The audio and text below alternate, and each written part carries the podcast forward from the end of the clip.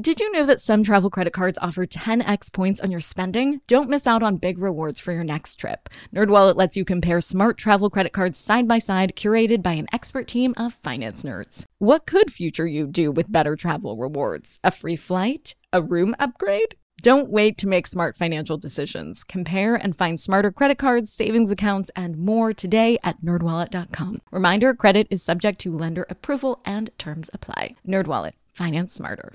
Hey guys, are you ready for some money rehab? Wall Street has been completely upended by an unlikely player, GameStop. And should I have a 401k? Because then I don't do it? No, I know. You think the whole world revolves around you and your money? Well, it doesn't. Charge for wasting our time. I will take a check. Like a whole change. You recognize her from anchoring on CNN, CNBC, and Bloomberg. The only financial expert you don't need a dictionary to understand, Nicole Lapin. Today we have a very special question from a very special listener and very special producer, our own Mike Coscarelli. Mike, take it away. Hi, Nicole. This is Mike from Brooklyn. First time caller, long time listener. Anyway, so my friends and I have a group chat about investing called The Real Wall Street Bets, where we discuss red hot stock tips and investment strategies. Last week, my friend Adam pitched us to buy shares of a stock. My friend Matt didn't like that stock because the price was too high, but also because the market cap was too. We all agreed. But then two messages later, Adam admitted that he didn't know how market cap was calculated, which was great because as it turns out, the rest of us didn't know either, even though we were using it as a metric. So, my question is, what is market cap and does it actually matter when making a decision to invest in a stock? We need your help. The fellows in the real Wall Street bets, we're all counting on you. So here's the deal.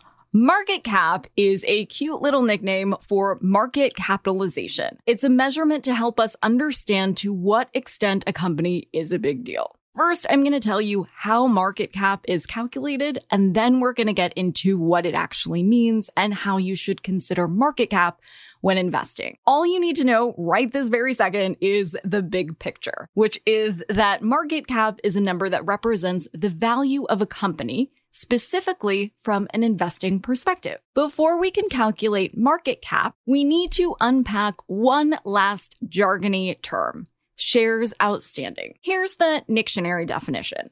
Shares outstanding is essentially the number of shares issued by a company. You can see why you would want to know the details on a company's shares outstanding because that can really affect your payout as an investor. If you invest in a company and you know that this company has $1 million to split between all their shares outstanding, it makes a really big difference whether you're splitting a $1 million pot between two people or like a million people. Shares outstanding will tell you if you are a big sunfish in a kiddie pool or a teeny guppy in the Atlantic Ocean. And we use the number of shares outstanding to calculate market cap. To find the market cap, you take the number of shares outstanding and multiply that by the share price. So let's say I own a company and I have a share price of $20 and have 1 million shares outstanding. To get my company's market cap, I would multiply the $20 share price by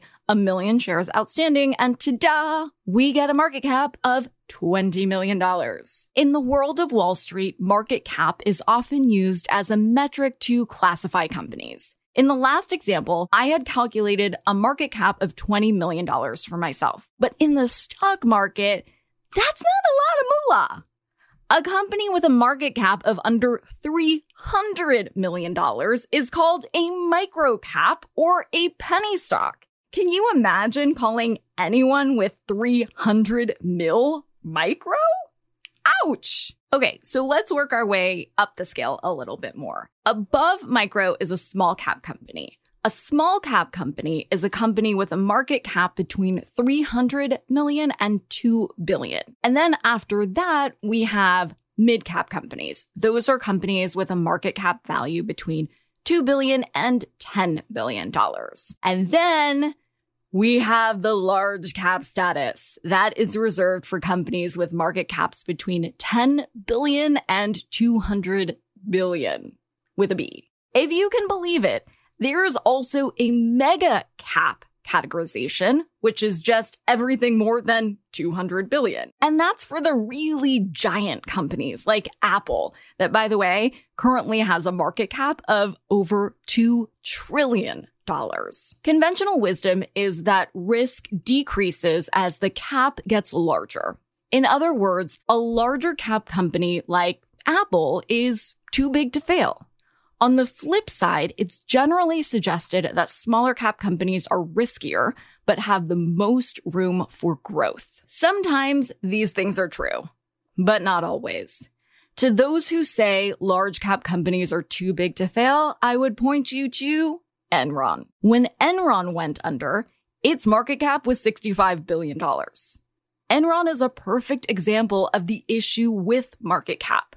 Market cap doesn't tell the entire story about the company. That's my issue with people making big investment decisions based on only a handful of statistics that show up on investing apps or Yahoo Finance. You want to be making informed investment decisions based on what the company is going to do in the future. You can't make that informed decision if you're only looking at a snapshot of a company at that one moment in time. You also need to look at its history. So use the time that you would have spent calculating market cap to take a closer look at other indicators that the value of the company is growing like a consistent rise in share price year over year, or an announcement that the company is putting more money into research and development, let's say for a new cutting edge product or service. For today's tip, you can take straight to the bank. Start integrating these Nictionary terms into your daily life so that you get more comfortable with the concepts. You'll make smarter investing decisions when you can decode the headlines, but at the very least, you'll also be able to impress your friends with some smart investing small talk, like so and so company is a microcap company now, but I expect its market cap to jump in the next five years. Hey, you'll impress the heck out of them with that kind of stock talk. Money Rehab is a production of iHeartRadio. I'm your host, Nicole Lapin. Our producers are Morgan Lavoie and Mike Coscarelli. Executive producers are Nikki Ettore and Will Pearson. Our mascots are Penny and Mimsy. Huge thanks to OG Money Rehab team Michelle Lands for her development work, Catherine Law for her production and writing magic, and Brandon Dicker for his editing, engineering, and sound design. And as always, thanks to you for finally investing in yourself so that you can get it together and get it all.